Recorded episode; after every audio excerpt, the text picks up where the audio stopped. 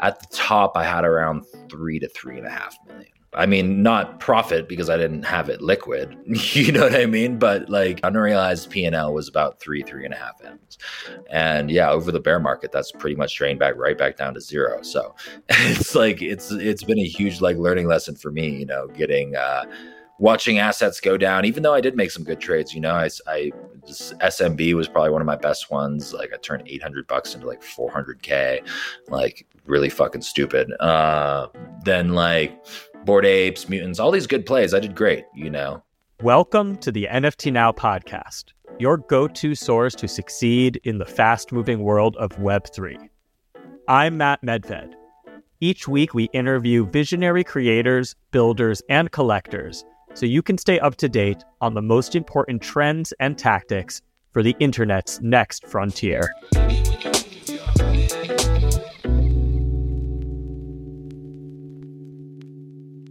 GM, GM, and welcome back to the NFT Now podcast. I'm Matt Medved, and today's guest is a proper NFT degen, Fxnction, a prolific NFT trader and commentator previously known as crypto influencer Shill Nye. In this episode, he takes us through how he won and lost millions in the market, trading tips, alpha, and how he spots what's next. I'm excited to dive into it. Fxnction will also be hosting a new weekly Twitter space for NFT Now called Crypto Chaos Hour, kicking off today and going every Wednesday at 5 p.m. Eastern Time. Without any further ado, let's get into the journey of Fxnction. Fxnction on the NFT Now podcast. How you doing, man? Dude, doing fantastic. Glad to be here. We're glad to have you. Look, you've had a pretty epic backstory, actually. You know, from Shill Nye to Fxnction and beyond. Why don't we start the beginning? Like, how did you get into crypto? Man, I got into crypto in 2017. I dabbled a little bit in 2013. I had uh, got a little Bitcoin and Litecoin for some digital purchases, um, and then really didn't pay attention to it for years. And in 2017, one of my buddies calls me, uh, and he, uh, I was working like automotive jobs and in restaurants, just trying to like rebuild my life from some uh, major events, and then uh, ended up uh, uh, going over his house. He had a grow room with like 50 giant weed plants. And this was out here in Colorado. And he was like, I'm selling everything, bro. I'm getting rid of everything. I'm like, I know this is your major main business. It provides you a lot of revenue. Like, why why are you quitting? He's like, I'm getting into crypto. Uh, and from that moment forward, I went home and I think I opened up a Bittrex account. I threw 50 bucks in. I started trading coins and stuff and started to get into the game. And I don't ever think he got into it as deep as I did. Uh, but I, I just fell in love, and that was that was the whole beginning of everything. Got it, man. So how did you start to kind of like build your like your brand there? Because you you were you had a like was Shill Nye the first the first alias you had, or how, how what was that kind of trajectory there? Yeah, Shill Nye was the very beginning of all of it. To be honest with you, in 2018, uh, I just I was in a group chat with a bunch of guys. We were trading uh, ICOs at the time, and one day we all woke up, we were all just like joking around with each other, just spitting out different names. Because back in 2018, we didn't have NFTs, you know? Like there were NFTs, there were CryptoKitties, there were punks, but nobody really gave a fuck and nobody built their personalities around them like they do online now. What people would actually do is they'd build their person personalities around aliases like mostly like celebrity aliases. You know, they'd be like Crypto Jon Stewart or Crypto Steve Jobs, you know? Um, and so we were fucking around one time on the internet and just like in a group chat, and someone's just spit out Shilliam Shatner, Shill Farrell. And we are just like regurgitating different names with the word shill in them. And one of the guys says, Shill Nye. And I was like, dude, I loved Bill Nye going up, growing up. You know, he was one of the one of the guys we would always watch in science class. So I hit him up. I was like, "Hey, dude, can I use that?" And he's like, "Run with it, bro." And so Shill Nye, the crypto guy, was created. Um, and I remember the very first time I got like a lot of attention online was when we were ICO hunting. One of my buddies sends me this ICO at one one a.m. and I'm looking through it. I'm like, this doesn't look special. Why are you sending this to me? And he's like, no, dude, look at the team. And I scroll down, I look at the team, and it was like Kevin something is the lead designer, but they'd taken a photo of Ryan Gosling and they were trying to pretend that Ryan Gosling was like the lead designer under the name Kevin uh, of this ICO. And so I tweeted about it, and then all the OGs found it. And Messiah and all these big guys started to retweet it. Um, and it went like semi-viral. It went viral for what crypto Twitter was at the time. You know, got a couple 500, 600 likes or whatever. I got like a thousand followers out of nowhere and kind of got a little bit addicted to the uh, the attention game right at that moment. I was like, wow, this is actually fucking sick. All the notifications were popping on my phone all day. And uh, that was kind of the beginning of of Shill Nye's journey, you know. And then I spent the next two years like utilizing that profile to kind of get my hands uh, a little bit deeper into the industry and travel. I got invited to a whole bunch of places around the world to speak, and yeah, that was the very beginning of my brand building in crypto. Yeah, what were those days like compared to these days? Like, how has how has crypto Twitter changed? Oh man, it's so different now. Um, back then, like there was maybe like 10 to 20 maybe 30 people that had a lot of attention. And everybody else was small and everybody else would just ride off the coattails of whatever, whatever the other 20 or 30 people said. Uh, and it was much more competitive too you know? I, I think that it wasn't as uh, uh, inclusive as it is now. You know, I think NFTs have brought more of an inclusive nature uh, to the crypto world. You know, the, even though we are playing a PvP game, a lot of the times we do want to see each other win. You know, and and back then it was everyone's fighting for scraps of attention online and trying to be the biggest guy possible or trying to say the funniest joke or make the funniest meme and if you weren't like in the in crowd, then you were just like absolutely slaughtered and hated. It was like a completely like a completely different ecosystem. And now like there really isn't an in crowd. There might be in like certain sectors, you know, you've got like the thread guys and the NFT like uh like mutant kind of ecosystem, but then there's like 18 other ecosystems where there's like tons of people who have a lot of attention uh, and who are building their brands in unique ways. So I think it's like a lot different um, and a lot more inclusive. You know, I don't like I don't see people kind of like there's fighting for attention now per se, like with Twitter Spaces and all this this other stuff, but it's not as uh, competitive and savage as it used to be. Yeah, no, it makes sense. I remember those days. Um, tell us a little bit about like the end of Shill Nye and the birth of Fxnction. Totally. Yeah, I uh as the end of the last bear market came around, I was just honestly in a very like weird and and and kind of twisted mental state. Uh, and emotional. You know, I'd uh, I'd gotten a lot of attention really quickly online.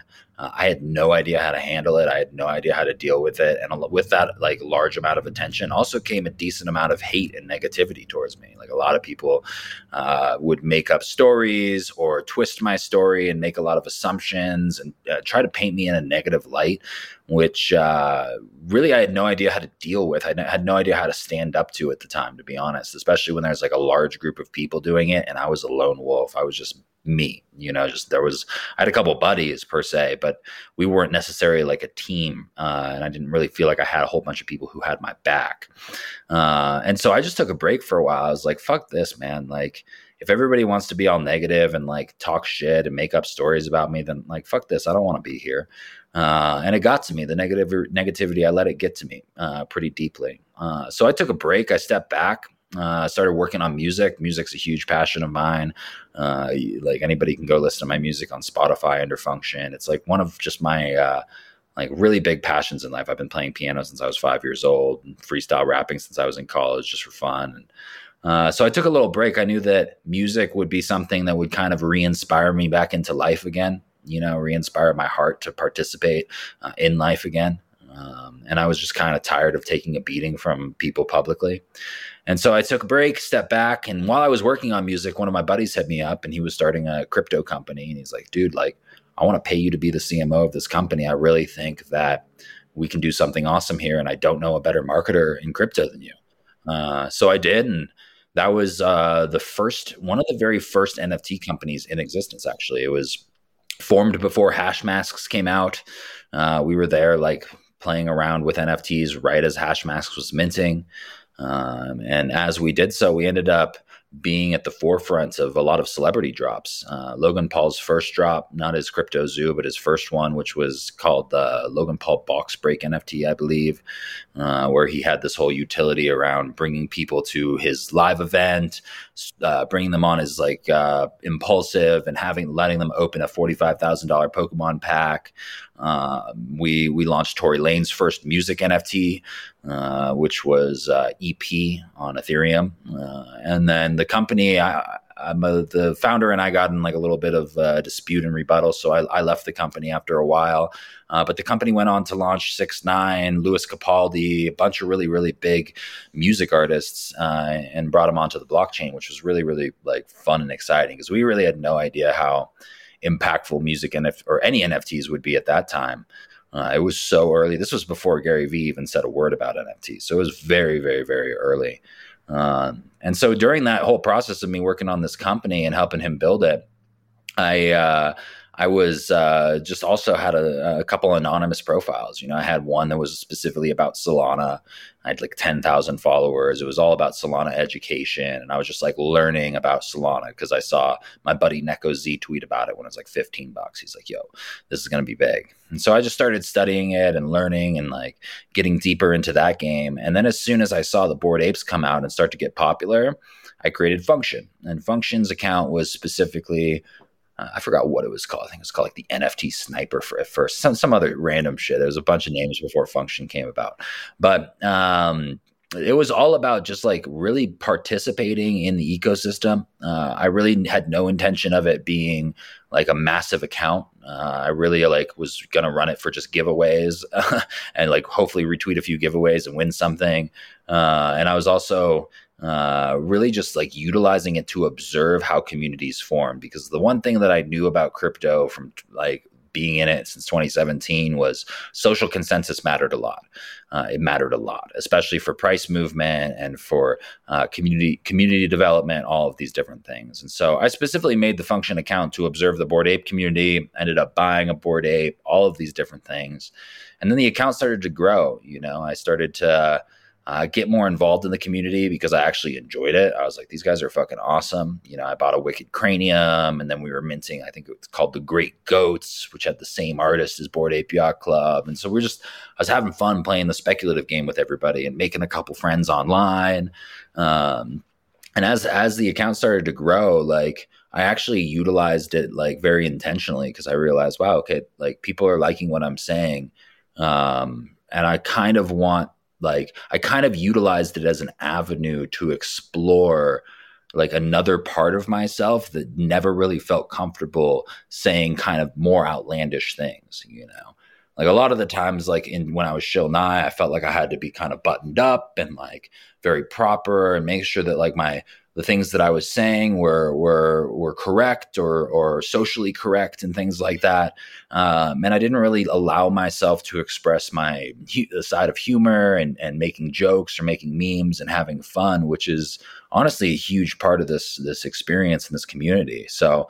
I utilized it to to kind of express more of that side of myself. That's where like kind of the dick jokes came from, and uh, kind of me being a little bit more of a savage online came from. And um, I utilized the anonymous nature to kind of like play into that realm and test that realm a little bit.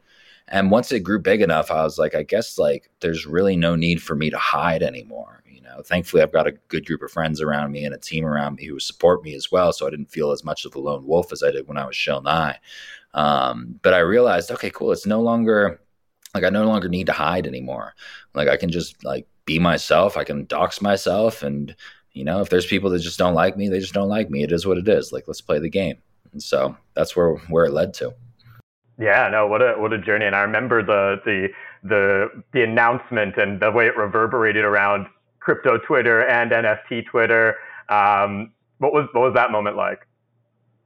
Uh, honestly, kind of uh, scary to be honest with you. You know, um, part of me was like completely terrified to dox myself because like while I had felt like I had like walked and and and acted in the greatest integrity possible, even as Shill Nye, uh, there was still a large large amount of people that just didn't like me on the internet. There's just like a large amount of people who were stuck in their perceptions and their judgments of me and, and had never met me in person, but um, had continually like lived in this box in this bubble of perception and thinking I'm like some weird, terrible person. And so uh, I had remembered how it, like in reality how just not fun it was to receive a fuck ton of hate on the internet. It's just not fun. Uh, if anybody that's gotten a large amount of attention uh, has, understands that to a degree, um, and so it was it was a little bit nerve wracking for me at first, and then once I made the post and shared it with everybody and realized like how positively I'd impacted a lot of people's lives as Shill Nye and as Fxnction.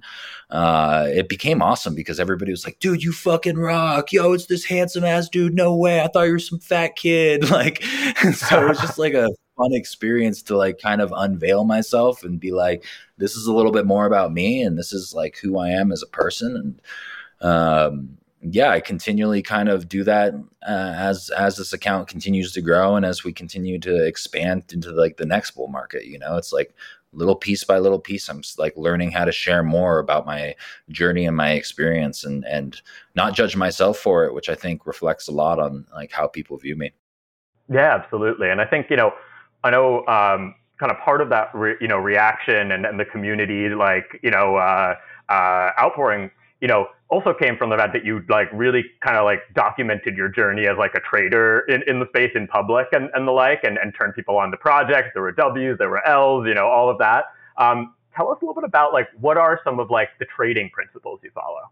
Yeah, I mean, I was pretty early in Bored Apes, very early in Mutants. I was like sweeping them at three, three and a half ETH. DeGods was probably one of my best call calls. I didn't call it. I'm not like a caller. It's like go buy this, but it's one of my best like public purchases. I bought 55 between three and 10 SOL Um, and really i just i view it i watch social consensus man. You know it's it's very very it's a very different strategy than most people do. Most people are i think watching charts or watching price action. And while those are definitely factors that i like play into and utilize they're like at least four or five down my list um, I'm watching a lot of social consensus, like how do communities form, and not just how loud they can be or how big they grow, but also like how well the network effect works. You know, like how well that the how well do these individuals correlate and communicate with each other. You know, that was something that was always like very interesting to me early in DeGods was uh, like the way that the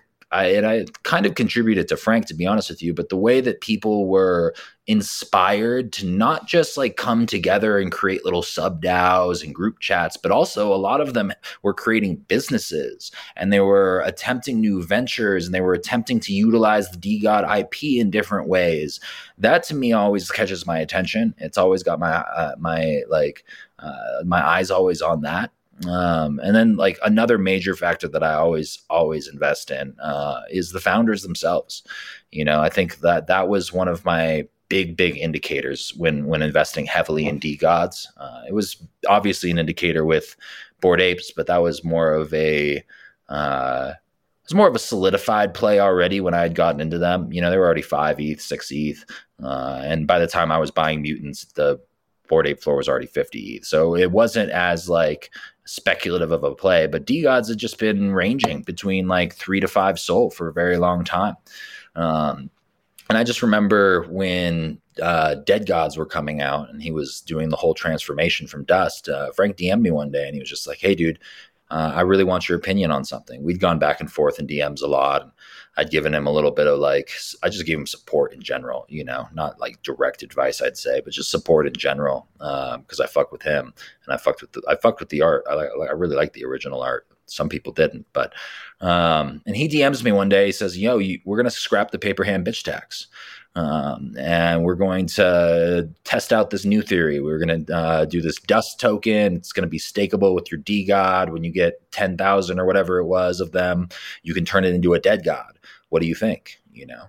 Um, and while I liked the idea and I thought it was unique, I thought it was different. This was long before really any NFT had any tokens um, or any of the staking mechanisms. He was really one of the pioneers of that. Um, I thought it was unique and different, but that like wasn't the only reason that like I started to buy more DeGods. Like the real reason was I saw Frank after maybe five or six months of having a lack of a better word, a semi-failed project, uh, do his ability to pivot uh, uh, or, or, show his ability to pivot. You know, um, and when I saw him have the ability to pivot and he wasn't quitting, that mentality like set it, it set him apart in my mind from other founders, especially in the Solana NFT ecosystem. A lot of founders would just quit after a month. They'd just be like, "Hey, I'm done. Didn't work out. We raised a bunch of money, but it is what it is. We were we're over. It's complete." Some of them would do it in a week. and when I saw that, I was like, "Okay, this guy is determined. He really believes in what he's doing, and he doesn't want to quit." Um, and he has the ability to pivot, which I think is one of the most necessary skills, especially the NFT and crypto realm, is recognizing when your things aren't going the way you want them to go and make necessary changes in order for them to go a different direction. Um, and I said, "Fuck it, like let's go. I'll, I'll bet on you as a founder." And that was that was definitely one of my better plays. Love that, love that. Um, how would you say like trading NFTs differs from trading crypto? Ooh, it's a very good question. Um, someone posted a while ago that NFTs are just shit coins with pictures, and I, I think it was Cobie or somebody. I Cobie, yeah, yeah. I, I was I was saying that as like as soon as I got into NFTs, I was like, dude, these are just shit coins with pictures, bro. Uh, but it does vary a little bit, um, and what I mean by that is that the shit coins could correlate and congregate community together really well, but they could never hold community together really well. You know, um, when price goes down, like a lot of members would just sell their coins and leave. Uh, it's a lot easier to sell your coins and leave. Like you got 50,000 coins, very easy to just click one sell button and leave. Uh, not as easy to do. Uh, maybe it is now with Blur and these other factors, but it definitely wasn't as easy to do in the past if you had 50 NFTs. You have to sell them one by one. You have to sell them into the floor. If you have rares, then it's a completely different story because you're waiting for a rare to sell to a specific person. You're looking at price traits. You're looking at all of these different things. Um, but it has a lot of similarities as well because uh, the the way that like people used to congregate in 2017 2018 around coins is so similar to the way that they congregate congregate around nfts um, and, and I like it's it's so unique but the very the very big difference is i think that people get more emotionally attached to their nfts um, especially when you start to relate them to your personality on the internet. Then all of a sudden you're playing a completely different game, you know. And it, it's actually one of the big social factors that I utilized when I was watching Bored Apes. You know, when I was buying in the Bored Apes and buying the Mutants, I realized that if you're buying this NFT and you're utilizing it as your PFP and you want to claim it's like IP and all this other stuff, which it can be if you're actually building IP off of it then all of a sudden and, and like not only that but you've got all these people viewing your pfp and they are actually defining who you are based upon your profile picture. So if you ever change it it's going to take like a decent amount of time for people to like remember who you are and re like formulate it in their minds. All of a sudden you're playing a whole different game. Like now you're in this like giant scenario of like an emotional attachment game, a game where you're not just trading an asset, you are trading an asset that is directly tied to your internet personality, which actually may or may not mean more to you than the 50, 100, 200,000 dollars that you could get from the asset. And so that was one of the major plays that I was playing on on Bored Apes was I was like, some of these motherfuckers are never going to sell this shit they're never going to sell it. And if there gets to be enough people that won't sell it because they're so emotionally attached to it, then I have a large financial opportunity. Um, yep. And it was also very challenging for me to sell my Bored Ape. You know, I had the Cheeto with the big ass grin and the heart sunglasses. I actually bought it in New York, uh, like mid bull run when we were hanging out out there. Yeah. Um, and I remember I spent $150,000 on that fucking thing. Uh, when did you sell it? Purchase. Uh, I sold it near the top. Near the top, it was like 90 ETH. I think it was like 290, 350K, something like that. Made a good profit on it. Uh, but also, like, it was a very challenging to decision to make because a lot of people were like, dude, you can never sell that, bro. That is function. That is him, dude. Like, it's who you are, bro. And I was like, well, you guys are just going to either have to like deal with it or just like never fucking like any of my tweets again whatever dude. Like you know what i mean? Um but it was also like financially the right decision you know? It's yeah. Bored apes are like I wouldn't be able to sell that fucker for like 40 ETH now. um, so it was it was challenging, but it's also part of the game that you have to kind of like recognize and play when you're you're entering into an asset that you're tying to a digital identity how do you know when to sell? That's that's the toughest thing. That's that's my hardest thing. You know, I'm the kind of guy who's gonna who's much more likely to hold something to zero than uh, than sell too early, right? Like I'm still holding my apes, but you know, it's like how how do you time that as a trader? Like how what are the signs you look at? What are you when like how did you know it was the right time? Uh, I wasn't perfect. I'll say that right off the bat. I think I sold my my ape when it was 90 ETH. I think for a week, maybe a week or a week and a half, the floor went to like 100 130, 150 ETH. Uh, so it did go up for a very short period of time, but my goal is never to sell the exact top. My goal is never to buy the exact bottom. My goal is to get a good range. Um, and to be honest with you, last bull run was very, very different because uh, I was watching so many of the indicators early on that there was like four or five different points like before the actual top happened that I was like, this is the top. Like, there's no way it goes higher than this.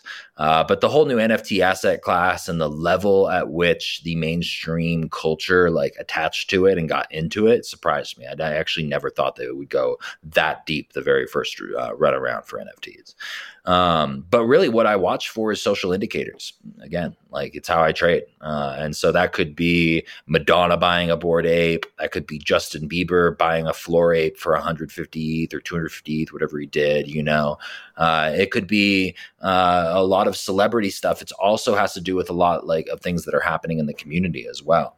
You know, when I watch, when I get DMs, I'll give you a great example. One bored ape DM'd me last bull run. He said, "Yo, dude, all I have out of all my assets is the Sport 8 and my mutant and uh, uh, like I don't know what to do. I don't know what to sell it. Would you give me some advice? And I was like, dude, I don't, I, I don't tell you whether to buy or sell. It's not my, it's not my place. Uh, but I'll be happy to give you a little walkthrough. Like, talk to me about your life experience. And he's like, dude, I literally have fucking a hundred dollars in my bank. I work a fucking night job at a bar. I'm a bartender, and I do that every single night. And I was like, dude, you have a hundred dollars in your bank and you have two, three hundred thousand dollars worth of assets in your wallet. not gonna say what to do, bro, but make it like there's a smart decision, there's a dumb decision. you know what I mean? Um, and those are kind of the social indicators I also look for is when people are screaming that it's going to keep going you know i remember specifically in 2017 when i like started to get super deep into crypto bitcoin hit 20k and I remember the social consensus. Everyone on Twitter was screaming, "It's going to 100. It's going to 100. It's not stopping." And it just like when Bored Apes came around and when all these NFTs came around, it reminded me exactly of that. It was the exact same thing. Everyone was screaming, "Oh, dude, Bored Apes are going to a million dollars each. There's no way they stop here. It's just not possible." You know, and maybe one day they will, maybe they won't. I don't really know. I can't say, but uh, when you buy an asset for a few hundred dollars or even a few thousand dollars and all of a sudden you're up 10 20 50 100x maybe even more 1000x on that investment it's always a good time to take a little bit of profit. And it like it may seem obvious now while we're in the middle of a bear market but when you're in the middle of a fucking bull market and everyone's gonna like talking shit and being like you're a dumbass for selling. Like i remember i sold my board ape every like and I, I, made I made a claim on Twitter. I was like, I think we're almost done here, guys. Like, love the bored apes, but I'm selling, and this is why I sold. Everyone shat on me. Everyone, like all the bored apes, were like, "Dude, you're a fucking piece of shit." and it was just like social consensus is this ideology that it's never going to stop you know, and that I made the worst decision in the world for selling a monkey picture for three hundred thousand dollars. But now, in reality, we can see that wasn't a poor decision. Uh, and sometimes you just have to make the like you have to really be able to calculate the decision that's right for you in your life. You know, if you got thirty million dollars and you got a three hundred thousand dollar asset and you don't want to sell it, cool, dude, just don't. If you got thirty dollars or three hundred dollars and you're playing with fucking hundreds of thousands in your crypto wallet, it's always good good time to take like a little bit off the top to make your life a little bit more. Absolutely. Um, do you keep track like uh, like an overall like P and L? Like, do you have any idea like how much money you actually made trading NFTs? Yeah, man. Uh, it's not exact, but I definitely at the top I had around three to three and a half million, something like that. In profit. Um, yeah, I mean, not profit because I didn't have it liquid. you know what I mean? But like unrealized, if, if uh... unrealized profit, unrealized P and L was about three, three and a half m's. Um, and yeah, over the bear market, that's pretty much drained back right back down to zero. So it's like it's it's been a huge like learning lesson for me. You know, getting uh, watching assets go down, even though I did make some good trades, you know, I, I SMB was probably one of my best ones. Like I turned 800 bucks into like 400 K, like really fucking stupid. Uh, then like bored apes, mutants, all these good plays. I did great, you know, um, but I also didn't protect my assets well. You know, I wasn't the most intelligent with uh, keeping all my assets on a ledger, uh, all that different stuff. And while I lost some money with the markets going down and kind of trading a little bit too long into the bear market, like thinking I still had it, thinking I was still him, you know, like as the fucking bear started to hit, definitely lost a good percentage of money to that. But the majority of my funds got hit from from hacks this last bear. I got hacked two times for definitely like somewhere between half a million and 750k in assets. Uh, was brutal. Uh, but it was like a lesson that I really needed to learn. It was super humbling and brought me uh, a lot more experience that I think will be very valuable this next run. Yeah, absolutely, man. That's always brutal. But like you said, it's almost like it's almost a rite of passage at some point in the space. Like everybody's gonna like gonna lose something in some way, whether they click a wrong link or whatever. Like all that. What were some of like you know not to relive the trauma, you know, I don't have to go through it, but like, what were some of the lessons you took away from from the hack experiences? Uh, just to be more secure with stuff. You know, the first hack, I had sold all my DeGods, uh, and it was to put a down deposit on a house for a friend. Um, and he had asked me, he's like, yo, dude, like, I, I, really, I want quarter million to get this house. It's a community house. So it's something that we all kind of share together. I don't live there, but it's something we always share together. Um, and I said, yeah, of course, I would, I would be happy to do that, bro. And one of my last assets after a couple poor trades was my DeGods, and they were mooning. So I sold all my DeGods, got a little bit over a quarter of a million for them. Um, and one morning, I, I again, I, I, I, actually don't even know how it happened still. Uh, but I woke up one morning, looked at my phone, and the only notification on my phone was 2,500 Solana. It was about 100 bucks, 110 bucks per Solana at the time, sent from my wallet to someone else who I'd never seen before. Um, and so I had no idea how that happened. I think my best guess is some. My best guess is someone was uh, remote accessing my computer uh, had, and had been watching it. Uh, I probably downloaded some stupid thing on my computer, and somebody uh, was remote accessing it. But again, it's my my that, that, was the first lesson. Like always keep my shit on a ledger, especially when you're playing with like a, lot a large amount of capital. You know, uh, and then the second lesson was to just be a little bit more strategic and aware. You know, my uh, the second hack happened. It stole the majority of my Solana NFTs and uh, super valuable NFTs when I was working with a dev to uh, make a tic tac toe game on Solana. We had this whole idea. We're like, let's make a competitive tic tac toe game. The Solana community will love it. Everybody will eat it up. So we started working with this dev, and most of the time I was using a, a, a burner wallet. Uh, but my dumbass, the one day I didn't use a burner wallet, I connected my main wallet. And the second thing I also did was I typed Fxnction in as the name on the game. And this was when I was like number one or two on NFT Inspect and like pretty fucking large in the DeGod community and all this other stuff. So I had a lot, lot of attention on me still. Uh, I think the guy saw that it was Fxnction. I think he looked in the wallet uh, he started messaging us. I was like, "Hey, dude, the game's not working." He's like, "Dude, just approve the transaction; it'll work." So I approve it. He's like, "Still not working, dude. What's going on?" And I was like, "Let me approve it one more time." And next thing you know, dude, all my NFTs are gone. Um, dude just straight rugged us. And so again, my ignorance, my fault. I shouldn't have been. Uh, a, I shouldn't have been so loud about it. You know, I think that that taught me a lot. Like, uh, it taught me about how much of a target like you can become the louder you get on Twitter, which isn't a problem. But um, if you're bragging about how many watches you got or how many cars you got, it's like it is a real thing. You do have to be aware of those things.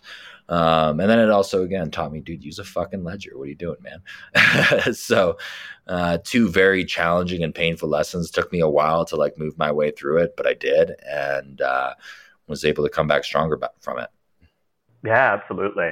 You know, speaking of, of Solana NFTs, you know, you've, you've consistently been ahead of the curve. I think it was you who first kind of like told me about Solana NFTs, about this like ecosystem that was popping off and all that. I know you're now like really into ordinals as well. Like, what do you what do you kind of look for when you're when you're thinking about like these sort of emerging ecosystems, emerging projects, protocols, chains? Like, like what what's that kind of consistent thread where you're like, ooh, this is this has potential? Uh, I look for a like real builders, people that are like actually wanting to build something legitimate.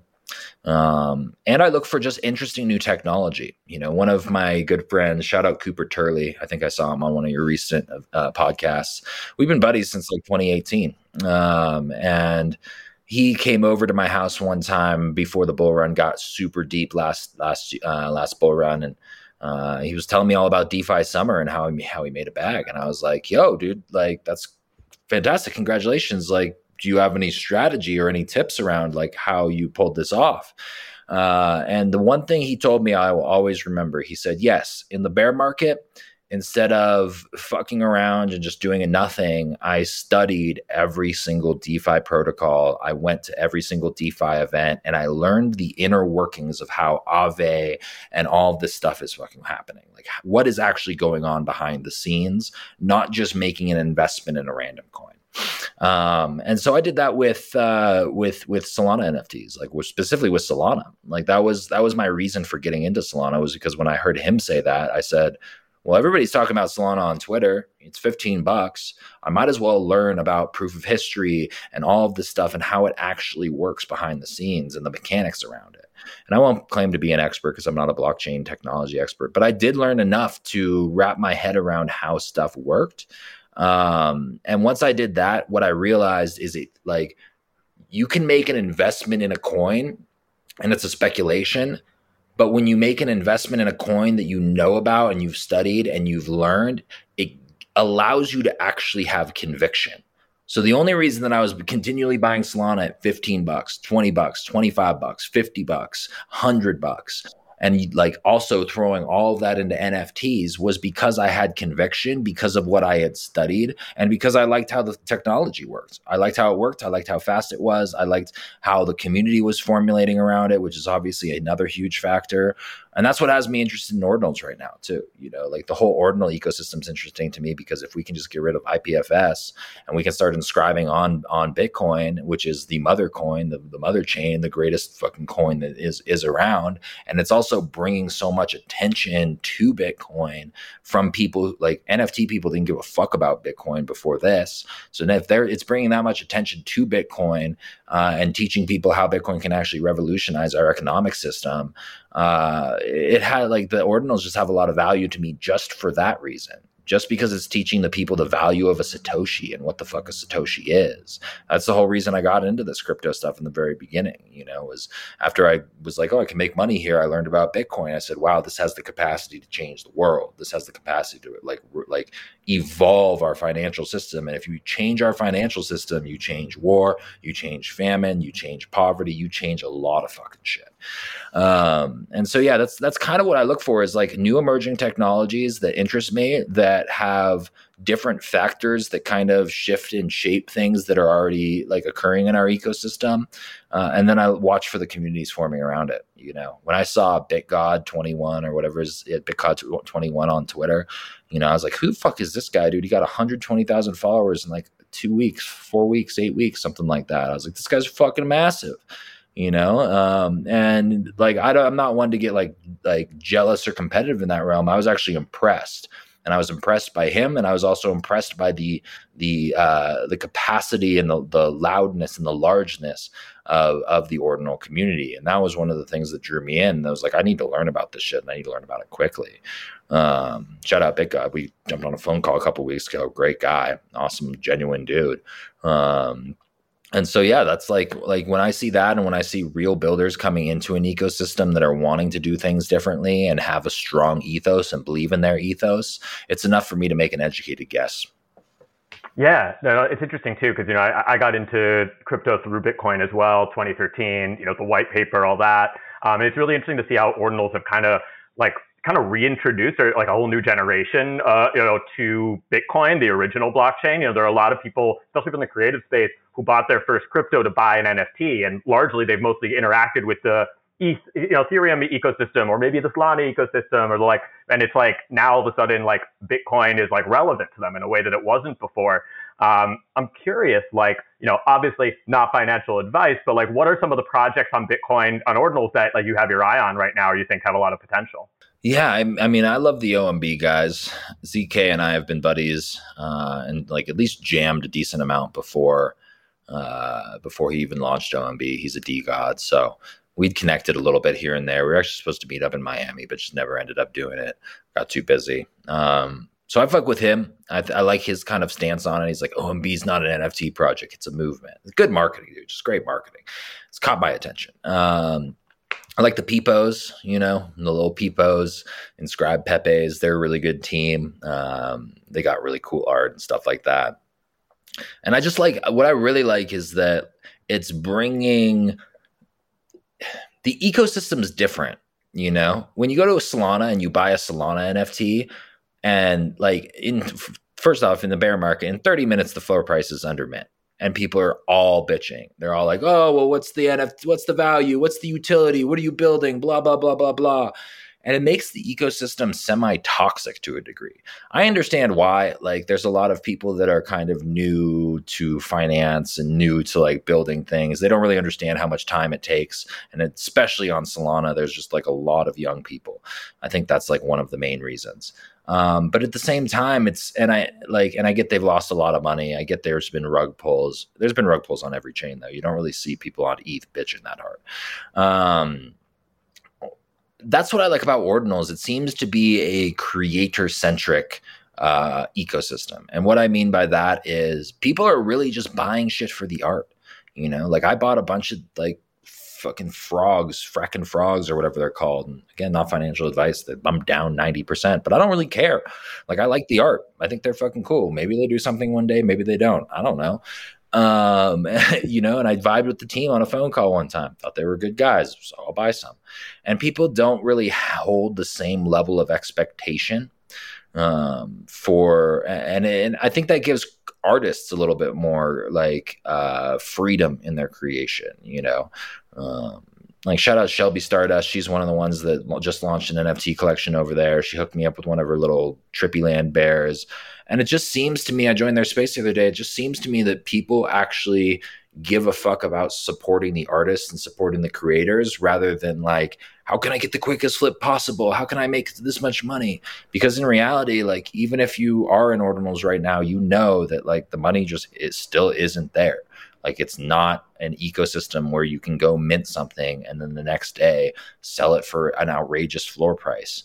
Uh, it, it, just doesn't happen. And I think partially because the ecosystem's new and partially because we're still in a bear market and people are pretty illiquid and there hasn't been a lot of liquidity coming over to ordinals yet. Um, but the technology interests me enough for me to pay attention and continue to stick around. Yeah. I'm curious too, like, where do you think we are in the cycle right now? Like, I, you know, you said we're still in a bear market. Do you think we're like getting towards the start of a new bull cycle? Like, when do you think the bull market will be back? Right now, I feel like we're in the ambiguous spot in between the bear and the bull. You know, uh, when you see like a coin like Pepe go from a couple thousand dollar market cap up to half a million, it went to one point something billion, 1.3 billion or something at one point. Uh, you start to see like that's a sign, you know, that's like one of the first indicators. Um, another one that I absolutely love, again, these aren't shills. Uh, do your own research or whatever, not financial advice. But I love the Harry Potter Obama Sonic 10 Inu shit. Like it's the perfect combination of like humor and degeneracy.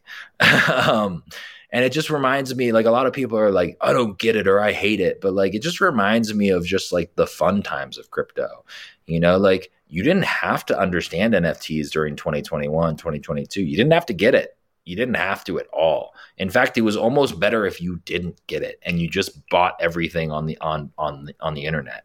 You, you know, I remember when we were minting World of Women, I was like, why am I minting these? Like, besides the fact Gary Vee's talking about them, like I don't know. And all of a sudden, that turned out to be a good fucking trade, you know. And so, like, that's kind of what makes crypto fun, though, is these little niche communities that find uh, that people find like a home in. You know, I think there's a lot of people online uh, and just in the world in general that are just lonely, man. Like a lot of people don't have a group of friends. Like I'm very blessed to have a group of friends that understand crypto and understand my world. A lot of people don't have that. A lot of people, especially in crypto realm, are like lone wolves their mom or their dad tell them not to invest, or their wife's like, What are you doing on the internet so late? Or their best friend's like some finance guy that's like, Don't do crypto, bro. Like it's all a scam. You know, they they don't feel understood. Um, and as absolutely ridiculous and out of this world things like the Harry Potter Obama Sonic 10 Inu are, um, it also brings like a like a, a home for those people to like feel connected and express different parts of themselves that they never expressed and connect with new people that have same vibes same visions same uh, energy as they do.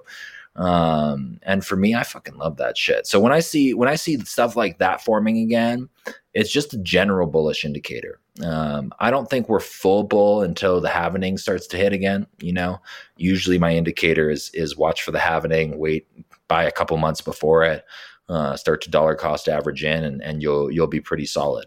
Um, it might be different this time around though, because there's way more attention on crypto and Bitcoin than there has ever been. Like we might not ever see another fifteen thousand dollar Bitcoin. I don't know. We might.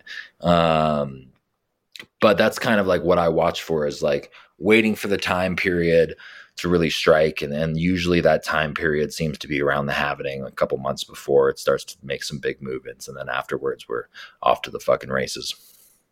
Yeah, no, that's similar, similar thesis here. Um, I'm curious too, like what, you know, like thinking about like the NFT space, you know, everything's obviously down pretty bad right now. Like, what do you think's coming back? Like, what, which of these projects do you think are gonna are gonna come back in the bull, and and why? It's a good question.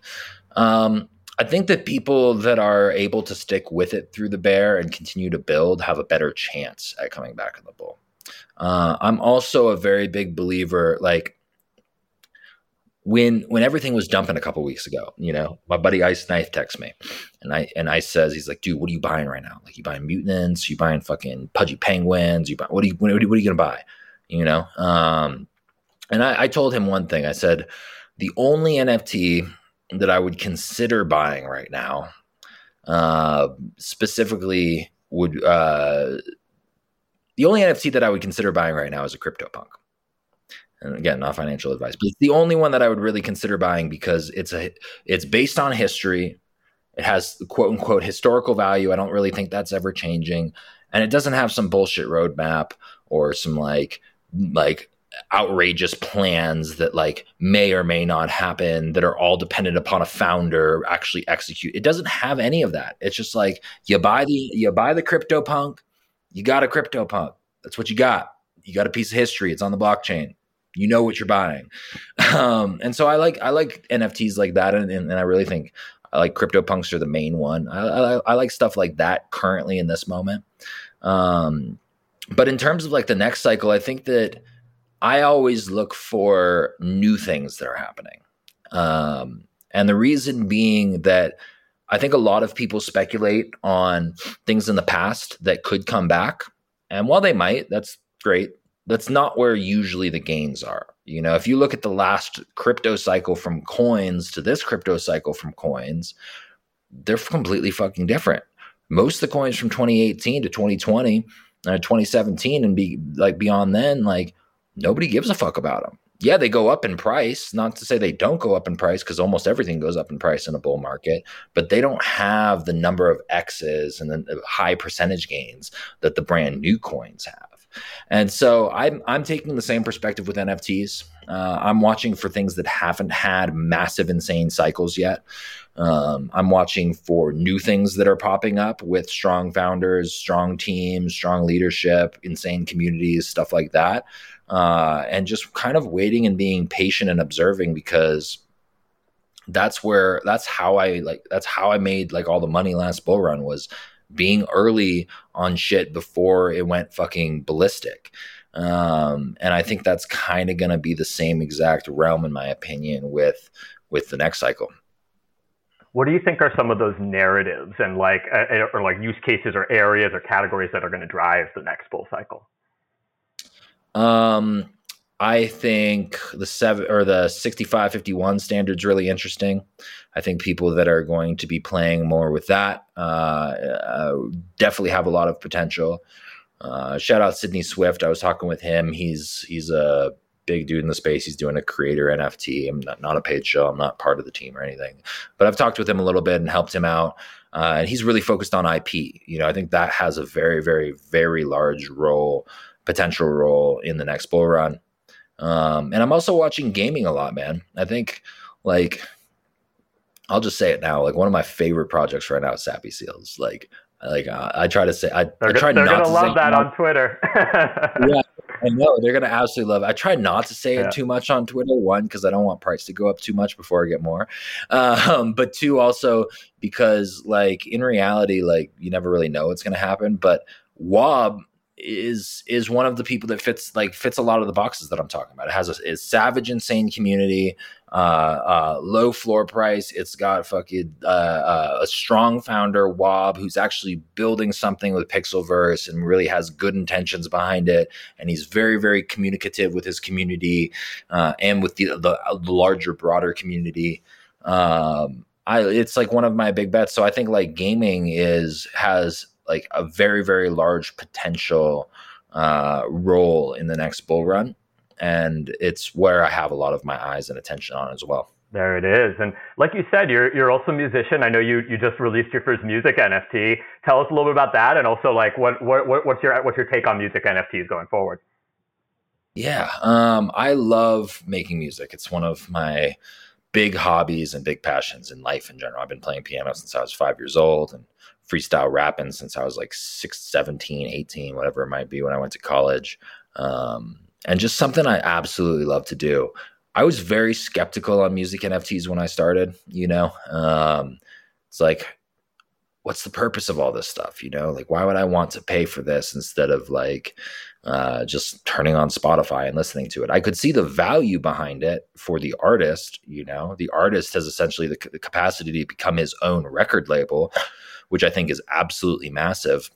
Um, but I still don't think we've like found the full like clicking yet, you know, and that might be because of the technology, but it also might just be because the attention isn't there yet, and we haven't had like the full connection between the listener and like the listener buyer and the creator. Um, and I think it, I think the next bull run has a lot of potential with that, which is why I'm kind of like experimenting with it a little bit. I just dropped my first song on Sound XYZ uh, and just like playing around, seeing how the whole ecosystem works. Um, shout out to my boy Sammy. He's like one of my co-producers on everything that I make, but he also like show he created a technology that showed me like the deep potential of it. And what I mean by that is he created uh, with the I think it's Navak Collective. I, I don't want to pronounce that, but I think it's Navak Collective.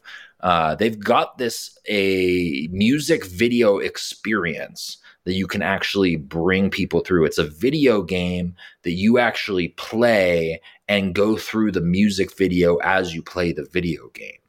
Like imagine you're like actually walking around, you're collecting these tickets or these tokens as you're going through it. Music's like expanding and playing in the background. And every time you go through a new scene, a new section of the music video plays and shows you uh, a whole new part of the story that the artist has created. I think that's fucking genius because anything that can get the fan of a music artist to actually become engaged with the music itself, to actually participate in the music rather than being an outside speculator uh, or spectator, um, is going to change the way that like music is is is really experienced in general. Um, that was the first thing I really noticed when I was working with Tory Lanez. Was like if music artists can like bring their fans up to their level a little bit and have them more connected, then they'll make tenfold money. They'll get tenfold more exposure, tenfold more attention. But for so long, the music industry has gained like so much traction and money because they've pedestaled these artists to a crazy greater degree than their actual fans. Their fans are looking up at them, trying to be them. But I really think if you like level it out a little bit uh, it could change the way that that music is like experienced. There it is. Well, it's time for our rapid fire segment, bullish or bearish. Let's start with a project that you uh, that you know very well. Are you bullish or bearish on Bored Ape Yacht Club? I'm actually bullish.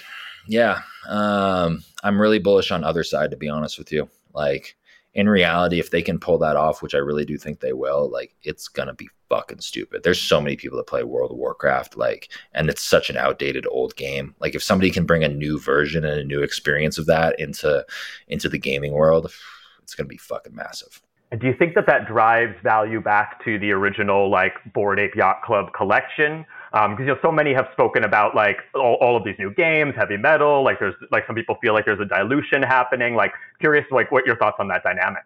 It's a great question. I don't know. It's all about how they spin the narrative and why why a bored ape would be valuable. You know, I saw in their last demo, like the they had Curtis in there, and he was ten times bigger than everyone else. You know, hundred times bigger than everybody else.